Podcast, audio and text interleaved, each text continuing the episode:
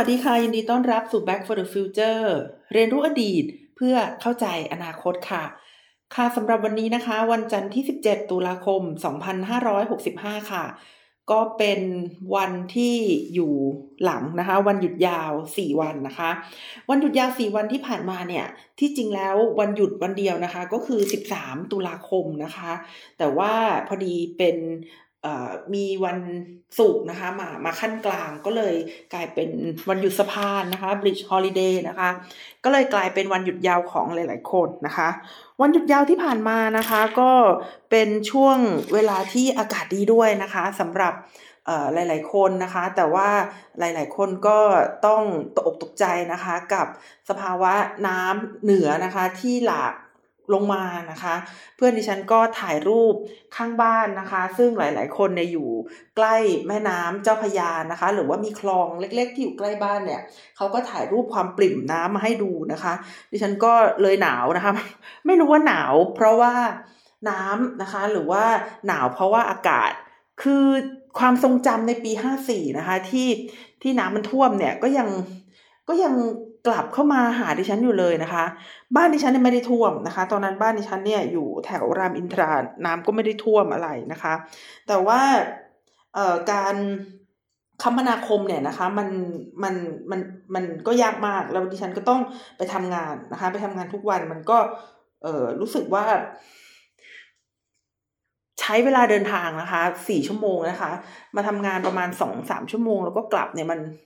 มันก็แปลกๆนะคะ มันก็พิลึกนะคะ แล้วก็สิ้นเปลืองพลังงาน สิ้นเปลืองสุขภาพจิตต่างๆ นานานะคะ ก็ต้องรอรถทหารนะคะ เอ่อที่เป็นรถสูงๆหน่อยนะคะ มารับ ก็เป็นช่วงเวลาที่ที่แย่ทีเดียวนะคะ เพราะว่าช่วงนั้นเนี่ยคิดว่าน้ำท่วมในปี 54 เนี่ย เป็นน้ำท่วมที่สามารถบริหารจัดการได้นะคะ เป็นแมนเมดฟลัดนะคะทำไมถึงได้น้ำท่วมขนาดนั้นแล้วอยู่ๆนะคะ อยู่ๆนางก็ บทจะเลิกท่วมขึ้นมาก็ก็เลิกซะงั้นนะคะทำให้น้ำแห้งไปนะคะ ในเวลาแป๊บเดียวนะคะ แต่ว่าในตอนท่วมนี่ก็โอ้โหท่วมท่วมสูงมากนะคะ ดิฉันก็เห็นน้ำท่วมมาในตอนนั้นก็ก็ก็ลุ้นนะคะ เป็นประสาทแดกนะคะ ตั้งแต่เอ่อดอนเมืองนะคะเอ่อก่อนหน้านั้นท่วมที่เมืองเอกก่อนนะคะ เมืองเอกลังสิตดอนเมืองนะคะแล้วก็มาถึงยาคูนะคะ มาถึงมหาวิทยาลัยเกษตรศาสตร์นะคะ แล้วคือตอนนั้นมันก็จ่อนะคะ ที่จะเข้าห้าแยกลาดพร้าวนะคะ อนุสาวรีย์ชัยสมรภูมิประมาณนี้นะคะ มันก็หืมคือคือตื่นเช้ามาก็ต้องมาคอยดูน้ำนะคะ ว่าว่าวันนี้ถึงไหนแล้ว แล้วก็น้ำมันผุดจากท่อขึ้นมาบ้างหรือเปล่านะคะ อะไรประมาณนี้ก็ทำให้ใจใจสั่นใจเสียเป็นอย่างมากนะคะ ก็สี่วันที่ผ่านมาก็มีความกังวล แต่ทีนี้นอกจากเรื่องกังวลแล้วเนี่ยนะคะไปไถมือถือนะคะ ดูหน้า Facebook นะคะ ก็เห็นว่าเพื่อนๆหลายท่านเนี่ยตอนนี้อยู่ที่ต่างประเทศนะคะ ตอนนี้อยู่ที่ต่างประเทศนะคะ หลาย ๆ คนเพื่อนที่เชียงใหม่นะคะ ก็ไป ยุโรปนะคะ ไปกันทั้งครอบครัวน่ารักมาก ๆเลยนะคะ คือเราดูเราก็แบบเอ้ยบรรยากาศดีๆ มันกลับมาแล้วนะคะ เพื่อนๆไปเที่ยวกันนะคะ แม้แต่ลูกดิฉันเองนะคะ ก็ก็ไปเที่ยวกับป้าเขาเช่นกันนะคะ นี่ก็กลับมาแล้วนะคะ ก็เอ่อมีความสุขนะคะ ได้ไปเปลี่ยนบรรยากาศนะคะ ได้ไปเห็นสิ่งแปลกๆ ใหม่ ๆ นะคะ สร้างแรงบันดาลใจก็น่า น่าสนุกมากทีเดียว เห็นแล้วก็ชื่น ชื่นชอบนะคะ แล้วก็ไต้หวันนะคะ เกาหลีใต้ญี่ปุ่นนะคะ ก็ก็เปิดเมืองแล้วนะคะ แล้วก็เออญี่ปุ่นเนี่ยคือคือเพื่อนไปกองกันอยู่ที่ญี่ปุ่นเยอะมากนะคะหรือว่าถ้ายังไม่กองเนี่ยก็เริ่มซื้อตั๋วเครื่องบิน แล้วก็หลายคนก็บ่นว่าตั๋วแพงจัง ตั๋วแพงจัง แต่ก็ถามว่าไปไหมไปนะคะ ไม่ได้แล้วนะคะ ชีวิตขาดญี่ปุ่นมาสามปีแล้วนะคะ ชีวิตมันมันต้องมีญี่ปุ่นนะคะ มันเขาก็เลยไปญี่ปุ่นกันนะคะ หลังวันที่ 11 ที่ผ่านมาก็คือสัปดาห์ที่ผ่านมาเนี่ยนะคะ สามารถไปญี่ปุ่นได้แล้ว โดยไม่ต้องโชว์ผลตรวจนะคะสำหรับคนที่เคยฉีดวัคซีนนะคะหนึ่งเข็มขึ้นไปนะคะ แม้แต่ฮ่องกงนะคะฮ่องกงที่อยู่ติดกับจีนเลยเนี่ย ก็ยังเออคลายล็อกมากขึ้นนะคะ ก็คือไม่ต้องทำโฮเทลควอลันทีแล้วนะคะ เพื่อนที่เป็นคนไทยแล้วก็ทำงานที่ฮ่องกงเนี่ยมีอยู่ช่วงหนึ่งในระหว่างโควิดเนี่ยเขากลับมาเมืองไทยแล้วเขาก็ไปฮ่องกงนะคะ กลับไปบ้านไปหาครอบครัวเนี่ย แล้วเขาก็ เอ่อต้อง hotel quarantine นะคะ เป็นระยะเวลาตอนนั้นก็สามสัปดาห์เลยทีเดียวนะคะ ว่าโอ้โหอะไรมันจะเข้มประมาณนี้ดิฉันก็เอ่อคอมเมนต์ไปนะคะ แล้วก็วันเนี่ยค่อยๆ ลดลงมาเรื่อยๆนะคะ ตอนนี้ก็ไม่ต้องทำ hotel quarantine แล้วแต่ว่าดิฉันก็ไม่แน่ใจนะคะว่าถ้าไม่ได้ทำโฮเทลควอนตีนแล้วเนี่ยเขาเขาจะเป็นยังไงนะคะ ก็ยังไม่ได้ถามรายละเอียดกันนะคะ พอดีเอ่ออ่านข่าวมาเจอนะคะ ก็เหมือนกับว่าโลกเราเนี่ยมันเริ่มเปิดนะคะให้กับโควิดนะคะเริ่มคือแบบเริ่มกลับมาอยู่ในสภาวะเหมือนเดิมนะคะ ก็เออ แต่ว่าสัปดาห์ที่แล้วก็มีข่าวไอ้ตัวใหม่ X อะไร XBB อะไรเนี่ย ที่มันเป็นเชื้อใหม่นะคะเขาบอกว่าอาการมันไม่แรงเท่าไหร่ แต่ว่ามันระบาดค่อนข้างเร็วนะคะ อาจจะระบาดเร็วกว่าโอมิครอนด้วยนะคะ เพราะฉะนั้นหลาย ๆ ท่านเนี่ยก็ยังจะต้องสวมหน้ากากไว้อยู่นะคะ วันนี้ก็มาเตือนกันค่ะว่าสวมหน้ากากล้างมือนะคะ แล้วก็ยัง maximum strength นะคะ พยายามพยายามว่าเออโอเคแหละ เราออกไปใช้ชีวิตข้างนอกได้เราไปเที่ยวได้ แต่ว่าเรื่องการป้องกันตัวนะคะ ใส่หน้ากากล้างมือนะคะ แล้วก็การหลีกเลี่ยงการอยู่ในกลุ่มคนจำนวนมากเนี่ยก็อาจจะต้องทำอยู่นะคะอ่าก็ขอเป็นกำลังใจให้ทุกๆคนนะคะ ผ่านพ้นแล้วก็แม้แต่จะเป็นโควิดเองก็ไม่เป็นไรนะคะ เพราะว่ามันก็ไม่ได้อันตรายอะไรมากเหมือนสมัยที่เป็นเดลต้าแล้วนะคะ ตอนนี้ก็อาจจะมีอาการเล็กน้อยนะคะ แล้วในช่วงนี้ค่ะนอกจาก เอ่อโควิดนะคะโควิดเนี่ยสิ่งที่ดิฉันเห็นเนี่ยนะคะ อย่างหนึ่งก็คือว่าไข้หวัดใหญ่นะคะ กลับมาระบาดอีกนะคะ ประมาณสัปดาห์สองสัปดาห์แล้วแหละนะคะ คนใกล้ตัวดิฉันก็เป็นไข้หวัดใหญ่กันหลายท่านนะคะ คือดิฉันก็เคยเป็นไข้หวัดใหญ่นะคะ แล้วก็มีความรู้สึกว่ามันทรมานมากนะคะ ตอนนั้นก็เลยกลัวโควิดมากไงว่า ขนาดไข้หวัดใหญ่ยังขนาดนี้แล้วโควิดจะขนาดไหนนะคะแต่ก็พอดีว่าได้ฉีดวัคซีนนะคะ ได้ฉีดวัคซีนก็เลยเอ่อตอนที่ช่วงดิฉันเป็นโควิดเนี่ยก็ไม่ได้เป็นอะไรมากนะคะ รู้สึกเจ็บคอนะคะ รู้สึกเจ็บคอแล้วก็เอ่อพอดีลูกลูกน้อยนะคะ เป็นไข้สูงนะคะ เช็ดตัวเท่าไหร่ก็ไม่ลงเลยจริง ๆนะคะสำหรับโควิดนะคะมันจะไม่เหมือนไข้หวัดใหญ่ที่ที่พอเช็ดตัวก็จะลงมา แล้วก็จะขึ้นไปอีกนะคะ เวลายาหมด หมดหมดหมดฤทธิ์หมดแรงนะคะ มันอาจจะเหมือนไข้เลือดออกนะคะ ที่ที่ไข้สูงมากจริง ๆนะคะ แต่ว่าดิฉันเองเนี่ยก็เป็นโควิด แล้วก็ไม่ได้มีไข้อะไรนะคะ แค่เจ็บคอเฉยๆ คือถ้าเกิดลูกนะคะไม่ได้เป็นโควิดเพราะติดจากดิฉันเนี่ย ดิฉันก็คงไม่ทราบว่าดิฉันติดโควิด เพราะว่าในช่วงในในช่วงนั้นเนี่ย คือคือเราเราเอ่อ ตรวจนะคะ ตรวจโควิดเนี่ยเมื่อเมื่อวันจันทร์นะคะ ประมาณวันจันทร์เนี่ยก็ก็ไม่เป็นนะคะจาก ATK นะคะ แล้วพอดีลูกเข้าโรงพยาบาลประมาณวันพฤหัสอะไรประมาณนี้นะคะ ไปตรวจวันจันทร์อีกทีก็ถึงได้เป็นนะคะ ถึงได้เห็นก็แปลว่า โอ้เป็นอาทิตย์นะ เป็นอาทิตย์นะกว่าผลตรวจ ATK จะขึ้นนะคะ ก็เลยแบบ รู้สึกไม่ค่อยไว้ใจนะคะกับกับการตรวจโควิด ว่าเออพอพอมันขึ้นสองขีดเนี่ย เราก็ไม่รู้ว่าเราเป็นมากี่วันแล้วนะคะ เพราะฉะนั้นนะคะ เพราะฉะนั้นแล้วเนี่ยสิ่งที่จะดีที่สุดนะคะสำหรับการป้องกันตัวเอง และการป้องกันคนอื่นด้วย คนที่อยู่ใกล้ชิดเราคนที่เรารักนะคะ ก็คือพยายามค่ะ ใส่หน้ากากนะคะล้างมือนะคะ แล้วก็ไม่ไปอยู่ในที่ที่คนจำนวนมากอยู่นะคะ ที่พูดมาทั้งหมดเนี่ยนะคะ มันคือบรรยากาศนอกไชน่านะคะ นอกเมืองจีนนะคะ แต่บรรยากาศที่จีนเนี่ยมันไม่เหมือนเดิมนะคะ มันไม่เหมือนเดิม เมื่อเช้านี้เพื่อนดิฉันบอกว่าเออยินดีต้อนรับเข้าสู่การประชุมนะคะ พรรคคอมมิวนิสต์จีนนะคะ ก็เข้าใจว่าก็จะเป็นการต่ออายุเลขาธิการนะคะของท่านสีจิ้นผิงนะคะ ประธานาธิบดีของสาธารณรัฐประชาชนจีนนะคะ อันอันนี้ไม่ได้ต่ออายุประธานาธิบดีนะ การประชุมคราวนี้จะเป็นการต่ออายุเลขาธิการพรรคนะคะ ซึ่งเป็นสมัยที่สามก็ก็อาจจะยาวนะคะ แต่ว่าไม่แน่ใจว่ายาวที่สุดหรือเปล่า ไม่แน่ใจว่าเจียงเจ๋อหมินนี่กี่ปีนะคะ แต่ก็เข้าใจว่า เข้าใจว่าเขาเขาทำลายความตั้งใจนะคะ หรือว่าอุดมการนะคะของเติ้งเสี่ยวผิงนะคะ ที่ไม่ต้องการให้ใครเป็นเลขาธิการพักเนี่ยยาวนานจนเกินไปนะคะ แต่ว่าเออสมัยนี้นะคะ สมัยนี้ใครที่มีอำนาจเนี่ยแล้วเขาก็อยากจะมีอำนาจจนตายนะคะ กลายเป็นจักรพรรดิกันไปเลยทีเดียวนะคะ ซึ่งมันเป็นสิ่งที่ไม่เป็นผลดีนะคะ ต่อทุกระบบการปกครองนะคะ ไม่ว่าจะเป็นคอมมิวนิสต์ประชาธิปไตยสังคมนิยมหรืออะไรก็แล้วแต่เนี่ย เพราะว่าคนที่อยู่ในตำแหน่งนานนะคะ มีแนวโน้มที่จะทำทุกๆอย่างเลยเพื่อผลประโยชน์ของตัวเอง มีแนวโน้มที่จะรวมอำนาจเข้าสู่ตัวเองนะคะ ก็จะเป็นภัยนะคะ ต่อประชาชนทั่ว ๆ ไป แล้วก็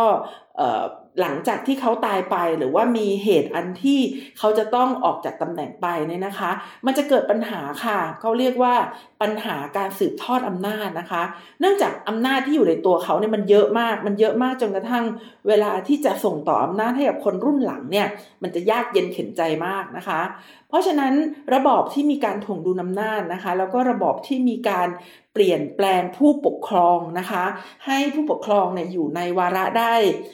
เท่าที่กำหนดนะคะ ไม่นานมากเกินไป ไม่น้อยเกินไปเนี่ยก็จะทำให้ระบอบการปกครองนะคะ มีเสถียรภาพนะคะมากกว่าจริง ๆนะคะ เพราะว่าหลายร้อยหลายพันปีเนี่ยที่ที่เกิด มนุษย์ขึ้นอยู่กันในสังคม แล้วก็เกิดการรวมศูนย์อำนาจเป็นสังคมเนี่ยนะคะ ใครก็ตามเนี่ยที่เป็นผู้ปกครองแล้วก็มีความเด็ดขาด สามารถรวบรวมอาณาจักร สามารถสร้างการปกครองที่เป็นเอกภาพได้เนี่ยนะคะ ส่วนใหญ่ก็จะอยู่ได้ไม่นานนะคะ อยู่ได้ไม่นาน เพราะว่าปัญหาในการสืบทอดอำนาจนั่นเองค่ะกลับมาที่โควิดกันต่อนะคะ คือ สาเหตุที่จำเป็นจะต้องพูดเรื่องนั้นเนี่ยเพราะว่ามันเกี่ยวข้องกับผู้นำสูงสุดนะคะของจีนกับนโยบายในการจัดการกับโควิดนะคะ คือคือคือแม้ว่าฮ่องกงเนี่ยนะคะมีการพลอตผ่อนคลายมากขึ้นนะคะ แต่ว่าตัว Mainland China หรือว่าจีนแผ่นดินใหญ่เองเนี่ยนะคะ ก็ยังคงแน่วแน่นะคะกับยุทธศาสตร์นะคะในการจัดการกับโควิดนะคะไม่ทนต่อโควิด ก็คือนโยบายโควิด เป็นศูนย์นั่นเองนะคะ ถึงแม้ว่าเขาจะมีคำว่า dynamic อะไรขึ้นมา แต่ว่าจริง ๆ แล้วมันก็คือ การปิดเมืองอุตลุดนะคะ ปิดชายแดนนะคะ ปิดสนามบินนะคะ ปิดพื้นที่สาธารณะนะคะ ล็อกดาวน์นะคะ ซึ่งมันส่งผลให้เมืองนะคะที่มีคนเนี่ยเป็นหลายสิบล้านคนเนี่ยนะคะจำเป็นจะต้องหยุด กิจกรรมต่างๆนะคะ ไม่ว่าจะเป็นกิจกรรมทางเศรษฐกิจนะคะ กิจกรรมสังคมเนี่ยก็คือก็คือหยุดไปเลยนะคะ ซึ่งนโยบายนี้นะคะเป็นนโยบายที่ได้รับการวิพากษ์วิจารณ์มานานแล้วนะคะ ก็คือตั้งแต่น่าจะตั้งแต่ประมาณช่วงต้นปีเลย เพราะว่ามันเป็นช่วงที่หลายๆ คนในประเทศนะคะ หลายๆ คนในโลกเนี่ยเขาได้รับวัคซีนนะคะวัคซีนไม่ว่าจะเป็นวัคซีนแบบ แบบเชื้อเป็นหรือเชื้อตายก็ตามทีเนี่ยนะคะ คือคนเริ่มได้รับวัคซีนแล้วก็เริ่มที่จะเปิดเมืองมากขึ้นนะคะ ดังนั้นเนี่ยนโยบาย Zero Covid นะคะ ก็ได้รับการวิพากษ์วิจารณ์นะคะ ก็ไม่รู้จริงหรือเปล่าแต่ว่าเอาเป็นว่าวิพากษ์วิจารณ์กันก็แล้วกันนะคะว่าเป็นนโยบายที่หวังผลทางการเมืองนะคะ มากกว่านโยบายที่หวังผลทางวิทยาศาสตร์นะคะ มันทำให้ทุกๆเมืองนะคะจะเป็นจะต้องระมัดระวังนะคะหนึ่งก็คือต้องพยายามรักษาตัวเลขไว้ไม่ให้สูงนะคะ แต่ถ้ามีใครติดโควิดขึ้นมานะคะ แน่นอนที่สุดนะคะ ก็จะต้องปิดเมือง ทีนี้เมืองที่ปิดเนี่ยถ้ามันเป็นเมืองที่ไม่ใหญ่มากนะคะ ถึงประชาชนจะเดือดร้อน แต่ว่าเสียงของความเดือดร้อนเนี่ยอาจจะออกมาไม่ถึงพวกเรานะคะซึ่งอยู่กันคนละประเทศนะคะ แต่จุดที่ทำให้เสียงนี้มันดังขึ้นมาจริง ๆ เนี่ย ก็เพราะว่ามันเกิดไปปิดเซี่ยงไฮ้ขึ้นมานะคะ ปิดเซี่ยงไฮ้เนี่ยก็ปิดในช่วงเดือนเมษายนนะคะ มันเอ่อเป็นการปิดเมืองที่มีประชากร 25 ล้านคนนะคะ ดังนั้นมันจึงเกิดปัญหาต่อการใช้ชีวิตของคนนะคะ เกิดปัญหาต่อเศรษฐกิจนะคะ แล้วก็ในที่สุดก็เกิดปัญหาต่อการเติบโตนะคะ ตัวเลขการเติบโตนะคะ และมันได้ทำให้เกิดความไม่พอใจขึ้นนะคะ เมื่อสัปดาห์ที่ผ่านมาก็มีคนนำป้ายนะคะ ป้ายต่อต้านการปิดเมืองเนี่ยนะคะ ไปติดไปที่สะพานอะไรพวกนี้นะคะ ก็ทำให้เกิดทวิตเตอร์นะคะเรื่องนี้นะคะในคืนวันพุธพฤหัสที่ผ่านมานะคะ ทำไมจึงเป็นเช่นนั้นนะคะทำไมจึงเป็นเช่นนั้นที่ฉันได้เคยเล่าให้ฟังแล้วนะคะว่ามันมีนโยบายสุขภาพนะคะที่ไม่มีประสิทธิภาพ ก็คืออ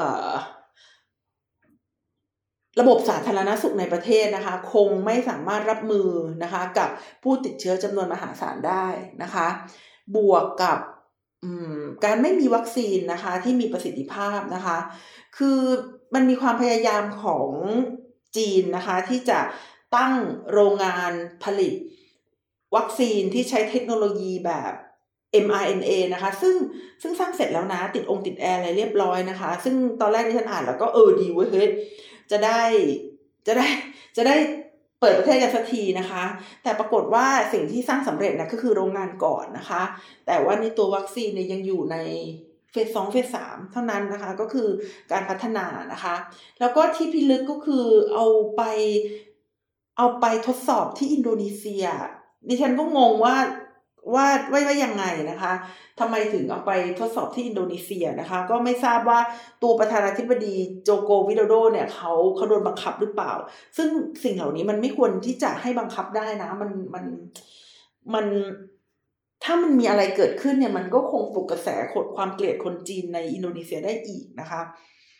กระแสความเกลียดคนจีนในอินโดนีเซียเนี่ยดิฉันคิดว่า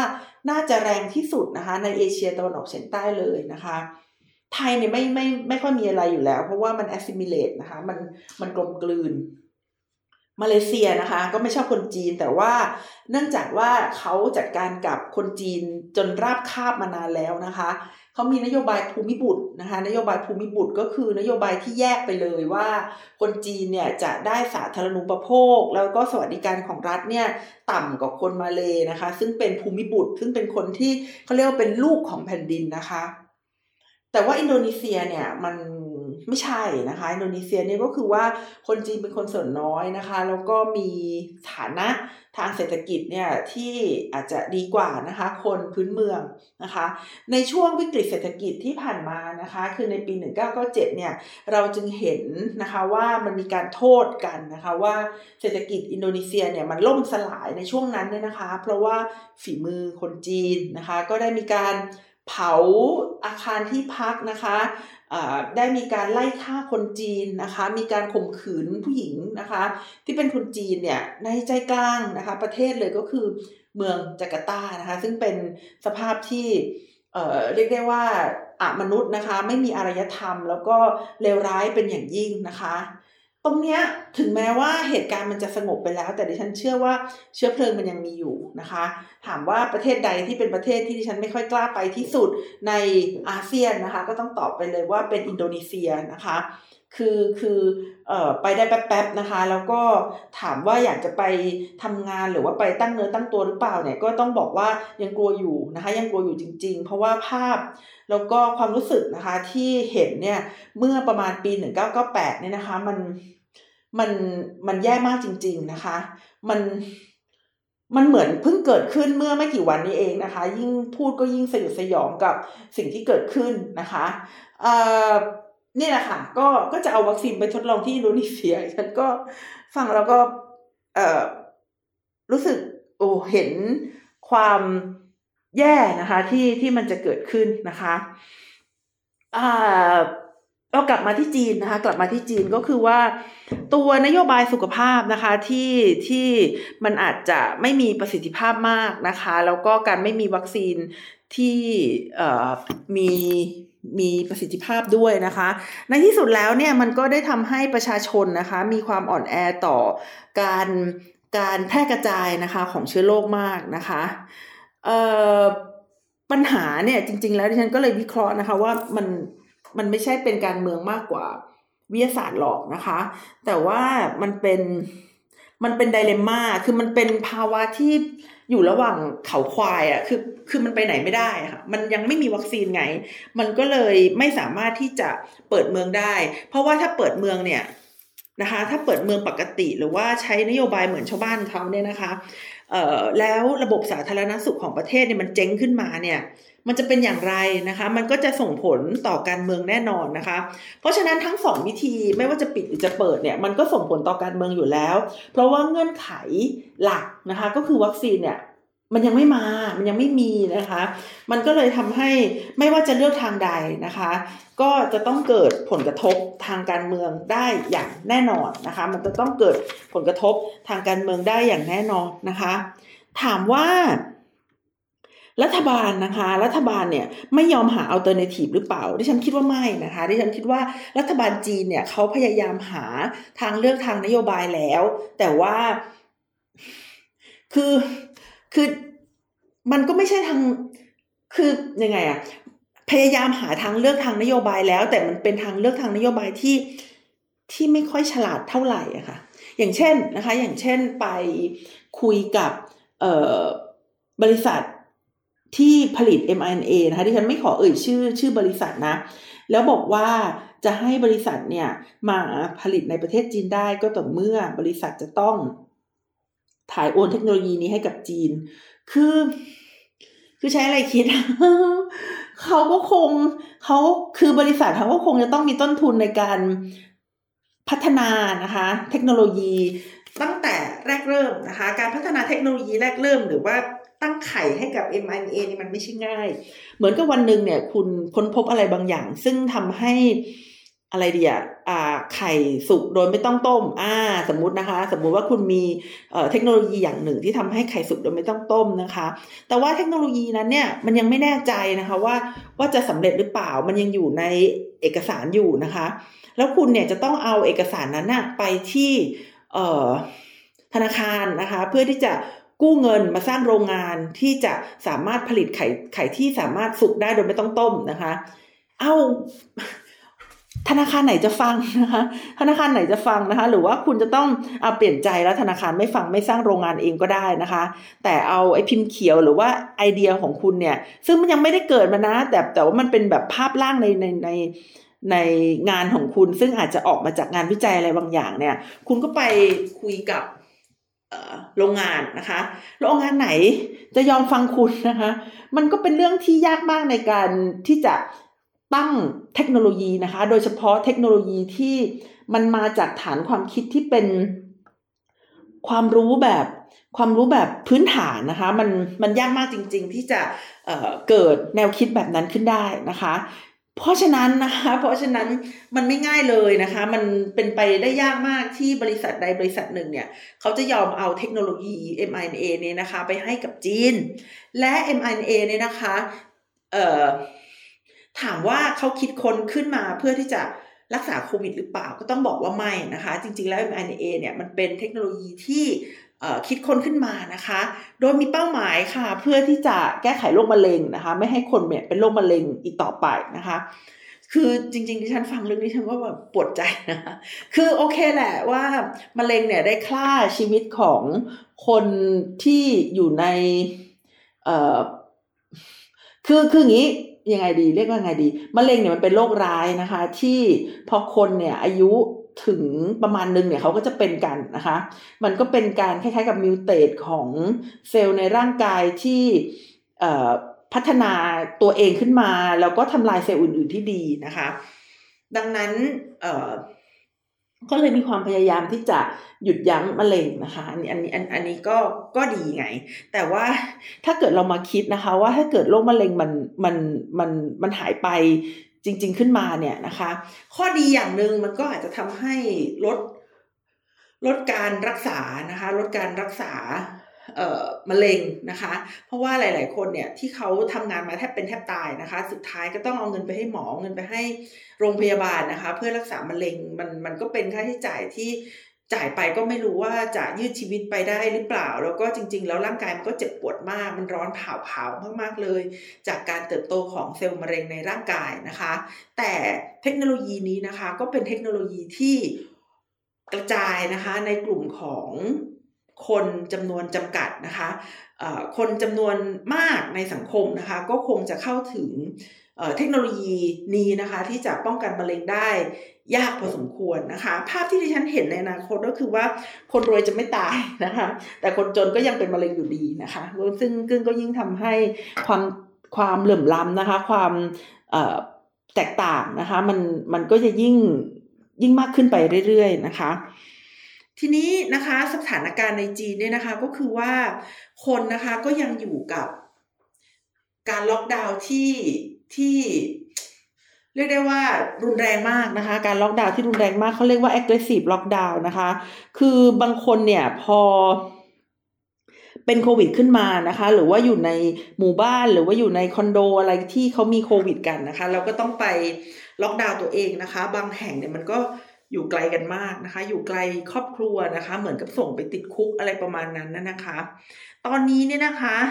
เอ่อช่วงที่ผ่านมาเนี่ยมันก็เลยทำให้คนจีนส่วนใหญ่เนี่ยนะคะ เขาไม่มีภูมิคุ้มกันนะคะ ต่อโควิดสายพันธุ์ใหม่ๆนะคะ ซึ่งเเรียกได้ว่าคนจีนเนี่ยพันสองร้อยหรือพันสามร้อยล้านคนเนี่ยนะคะ มีคนเคยเป็นโควิดเนี่ยแค่หนึ่งล้านคนเท่านั้นเอง หรืออาจจะน้อยกว่านั้นนะคะ น้อยกว่าหนึ่งล้านคนนะคะ ซึ่งคนที่เป็นคนส่วนใหญ่เนี่ย ถ้าจะมีอิมมูนิตี้หรือว่ามี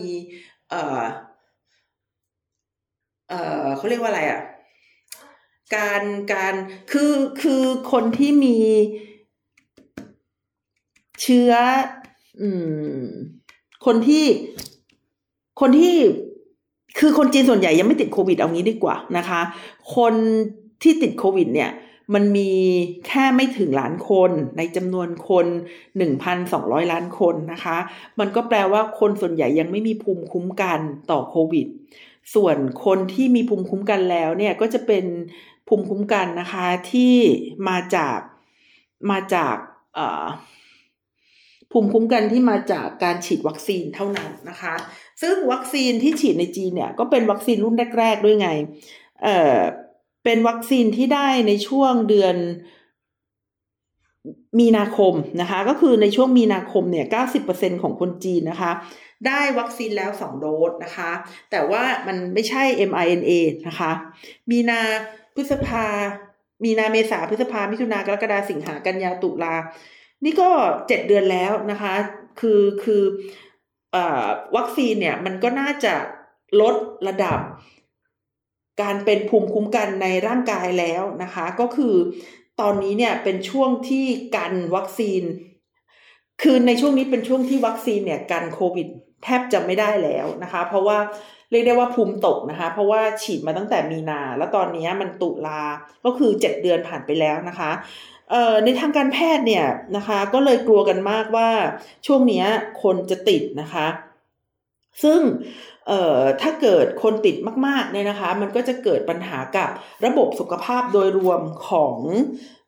จีนนะคะ แล้วก็จะเกิดจะเกิดภาวะที่วุ่นวายนะคะ ภาวะที่วุ่นวายเป็นอย่างยิ่งนะคะ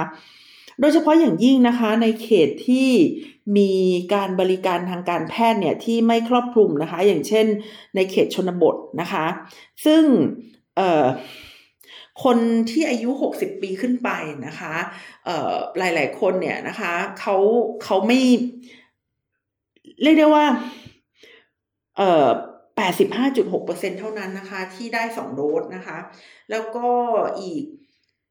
60 7.8%นะคะเขาเพิ่งจะได้ booster นะคะ ดังนั้นเนี่ยจำนวนคนประมาณ 35%ที่ยังไม่ได้ booster แล้วก็อยู่ในความน่าเป็นห่วงนะคะว่าบุคคลเหล่านี้เนี่ยถ้าเกิดติดโควิดขึ้นมาเนี่ยเขาจะต้องการเครื่องช่วยหายใจหรือเปล่านะคะเขาจะต้องเข้าไปอยู่ในสถานเอ่อที่ที่เป็นเอ่อ ฮอสพิทลนะคะ หรือว่าเป็นการกักตัวอย่างไรอะไรหรือเปล่านะคะ เพราะว่าคนสูงอายุในจีนเนี่ยก็มีจำนวนเยอะมากเลยทีเดียวนะคะ มันทำให้ดิฉันนึกถึง นึกถึงประวัติศาสตร์นะคะ ตามธีมของพอดแคสต์ของเรานะคะว่าในช่วงสงครามโลกครั้งที่หนึ่งเนี่ย มันมีเชื้อโรคที่ระบาดนะคะ ใครๆก็ น่าจะรู้จักเรื่องของ Spanish flu นะคะ Spanish flu เนี่ยมันไม่ใช่โรคไข้หวัดใหญ่ที่เกิดที่สเปนนะคะ แต่ในตอนนั้นเนี่ยสเปนเขาเป็นกลางแล้วก็ไม่ได้เข้าร่วมสงครามโลกนะคะก็เลยกลายเป็นว่าเรื่องมาแดงที่สเปนนะคะว่ามันมีการระบาดของโรคระบาดขึ้นโรคระบาดนี่จริงๆมันเป็นเรื่องที่เกิดขึ้นได้นะคะ โดยเฉพาะอย่างยิ่งเวลานำคนหลายๆ คนเนี่ยมาอยู่รวมกันนะคะ อย่างช่วงสงครามเนี่ยมันก็มีการสร้างค่ายทหารมีคนมาอยู่ร่วมกันนะคะ แต่ว่าในช่วงแรกเนี่ยยังไม่มีใครบอกนะคะ ว่ามันมีโรคระบาดขึ้น มันมีไข้หวัดใหญ่ขึ้นนะคะ แล้วก็เป็นไข้หวัดใหญ่ที่อันตรายทำให้คนเนี่ยถึงแก่ชีวิตได้ เพราะว่ากลัวว่าถ้าเกิดคนเนี่ยรู้กันมาก ๆ แล้วจะไม่มีใครมาสมัครเป็นทหารนะคะ เพราะว่าแค่เข้ามาอยู่ในค่ายก็ตายได้แล้วยังไม่ทันต้องออกไปรบเลยนะคะ แต่ว่าในตอนนั้นเนี่ยสเปนเขาไม่ได้ทราบคือคือคือเขาไม่ได้เป็นเข้าไปอยู่ในคู่สงครามโลกครั้งที่หนึ่งไงดังนั้นตอนนั้นข่าวมันก็เลยออกไปจากสเปนนะคะ ว่ามันมีโรคระบาดที่แบบอันตรายมาก แล้วก็มันก็เป็นละลอกละลอกแบบนี้แหละเหมือนโควิดนี่แหละนะคะเออตอนนั้นในปีหนึ่งเก้าหนึ่งแปดนะคะละลอกแรกเนี่ยเกิดที่ เกิดเกิดเกิดขึ้นทั่วโลกนะคะ ยกเว้นจักรวรรดิออสเตรียฮังการีนะคะ จักรวรรดิออสเตรียฮังการีเนี่ยเป็นที่ที่เป็นจุดเริ่มต้นนะคะของสงครามโลกครั้งที่หนึ่งเลยนะคะ ก็คือมกุฎราชกุมารของออสเตรียฮังการีเนี่ยแกไปถูกยิงนะคะ พร้อมกับภรรยานะคะที่ซาราเจโวเนี่ยแล้วหลังจากนั้นเนี่ยนะคะเยอรมันนะคะก็เข้ามาปกป้องนะคะ ออสเตรียฮังการีเพราะว่าออสเตรียฮังการีบอกว่าจะไปบุกเซอร์เบีย พอออสเตรียฮังการีบอกว่าจะไปบุกเซอร์เบียนะคะรัสเซียก็เลยมาปกป้องเซอร์เบีย เพราะว่าตอนนั้นเนี่ยรัสเซียเขาบอกว่ามันมีคนชาติเดียวกันนะคะก็คือชาวเซิร์ฟเนี่ยนะคะในเซอร์เบียเนี่ยมากมายก็เลยต้องไปไปไปปกป้องเซอร์เบียนะคะ พอรัสเซียจะไปปกป้องเซอร์เบียปุ๊บนะคะเยอรมันนะคะ ในตอนนั้นเนี่ยก็ก็เหมือนกับรอท่าอยู่แล้วนะคะ ก็เลย บอกว่าจะไปรบกับรัสเซียกับเซอร์เบียนะคะ แล้วหลังจากนั้นฝรั่งเศสก็เป็นมิตรกับรัสเซียนะคะก็เข้ามากระโดดเข้ามาอีกนะคะ ก็เลยกลายเป็นสงครามที่เรียกได้ว่าเป็นสงครามโลกครั้งแรกนะคะ เพราะว่ากินอาณาเขตเนี่ยค่อนข้างที่จะเยอะมากนะคะ ก็ในตอนนั้นเนี่ยเออช่วงแรก ๆนะคะ เยอรมันก็ โอเคนะคะ คือคือเหมือนกับว่าเขาเตรียมการมาก่อนเขาเขากะว่าจะบุกมาก่อนนะคะเขาเขากะว่าจะจะจะจะจะต้องทำสงครามในคราวนี้ แล้วก็จะต้องเอาชนะประเทศต่างๆ ไม่ว่าจะเป็นรัสเซียนะคะฝรั่งเศสได้แน่ๆแต่ว่าในช่วงฤดูหนาวนะคะปลายปีนะคะของปี 1918 เนี่ยโควิดนะคะมันดันระบาดที่ออสเตรียฮังการีนะคะ พอโควิดระบาดที่ออสเตรียฮังการีปุ๊บนะคะ ทหารก็ทหารบางส่วนก็เสียชีวิตนะคะ เพราะว่าโรคนี้เนี่ยมัน มันทำร้ายภูมิคุ้มกันของคน ดังนั้นคนหนุ่มสาวจะตายมากกว่าคนอายุเยอะนะคะ ในในในตอนนั้นเนี่ยไข้หวัดสเปนนะคะ ทหารหนุ่มๆก็เลยตายนะคะ ส่วนทหารที่รอดชีวิตก็ไม่มีแรงพอนะคะ ที่จะ เข้าไปรบ มันก็เลยกลายเป็นส่วนหนึ่งที่ทำให้ออสเตรียฮังการีเนี่ยไม่ได้อยู่ในสภาพที่จะช่วยเยอรมันได้นะคะ และในที่สุดเนี่ยออสเตรียฮังการีก็ล่มสลายนะคะ กลายเป็นจักรวรรดิที่แตกแยกแล้วก็ล่มสลายไป ดิฉันไม่ได้บอกว่าจีนจะล่มสลายนะ แต่ว่า ตอนนั้นก็ต้องเข้าใจว่าออสเตรียฮังการีเนี่ยเขามีปัญหาในประเทศค่อนข้างเยอะมากนะคะ โดยเฉพาะอย่างยิ่งปัญหาเรื่องของชนชาตินะคะ ซึ่งจักรพรรดินะคะของออสเตรียฮังการีเนี่ยเขาคือคือเขารวยนะคะเขามีอาณาเขามีอาณาจักรที่ที่ใหญ่มาก แล้วก็ แต่ละส่วนของอาณาจักรเนี่ยไม่ได้พูดภาษาเดียวกัน ไม่ได้เป็นชนชาติเดียวกัน แล้วมันก็มีการกดขี่กันนะคะ พอมีการกดขี่กันขึ้นปุ๊บเนี่ยมันก็เลยทำให้เกิดการวางระเบิดนะคะการก่อการร้ายมากมายในออสเตรียฮังการีเนี่ยแม้แต่ก่อนสงครามโลกครั้งที่หนึ่งนะคะดังนั้นการเสียชีวิตนะคะของมงกุฎราชกุมารฟรานซิสของออสเตรียฮังการีเนี่ยมันก็เป็นหนึ่ง ในอาการนะคะที่ออสเตรียฮังการีเนี่ยเขาเขาใกล้จะแตกอยู่แล้วนะคะ แล้วพอมีโรคระบาดแล้วก็ยังแพ้สงครามโลกครั้งที่หนึ่งอีกนะคะจักรวรรดิออสเตรียฮังการีก็เลยล่มสลายไปนะคะ เอากลับมาที่จีนนะคะ กลับมาที่จีนเนี่ยนะคะ คือ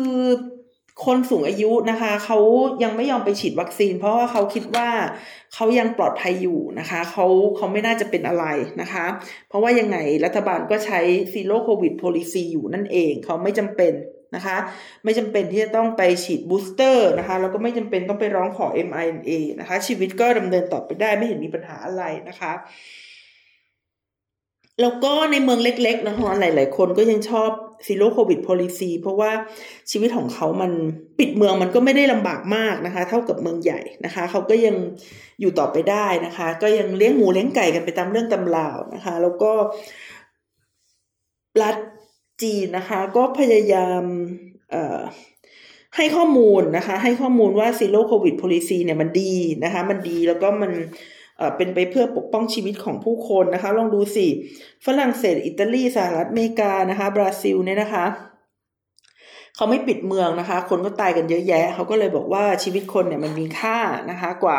ใด ๆนะคะ เพราะฉะนั้นผู้สูงอายุแล้วก็คนในเมืองเล็กเนี่ยนะคะ ก็ยังพอใจกับนโยบายปิดเมืองนะคะ Zero Zero COVID Strategy อยู่นะคะ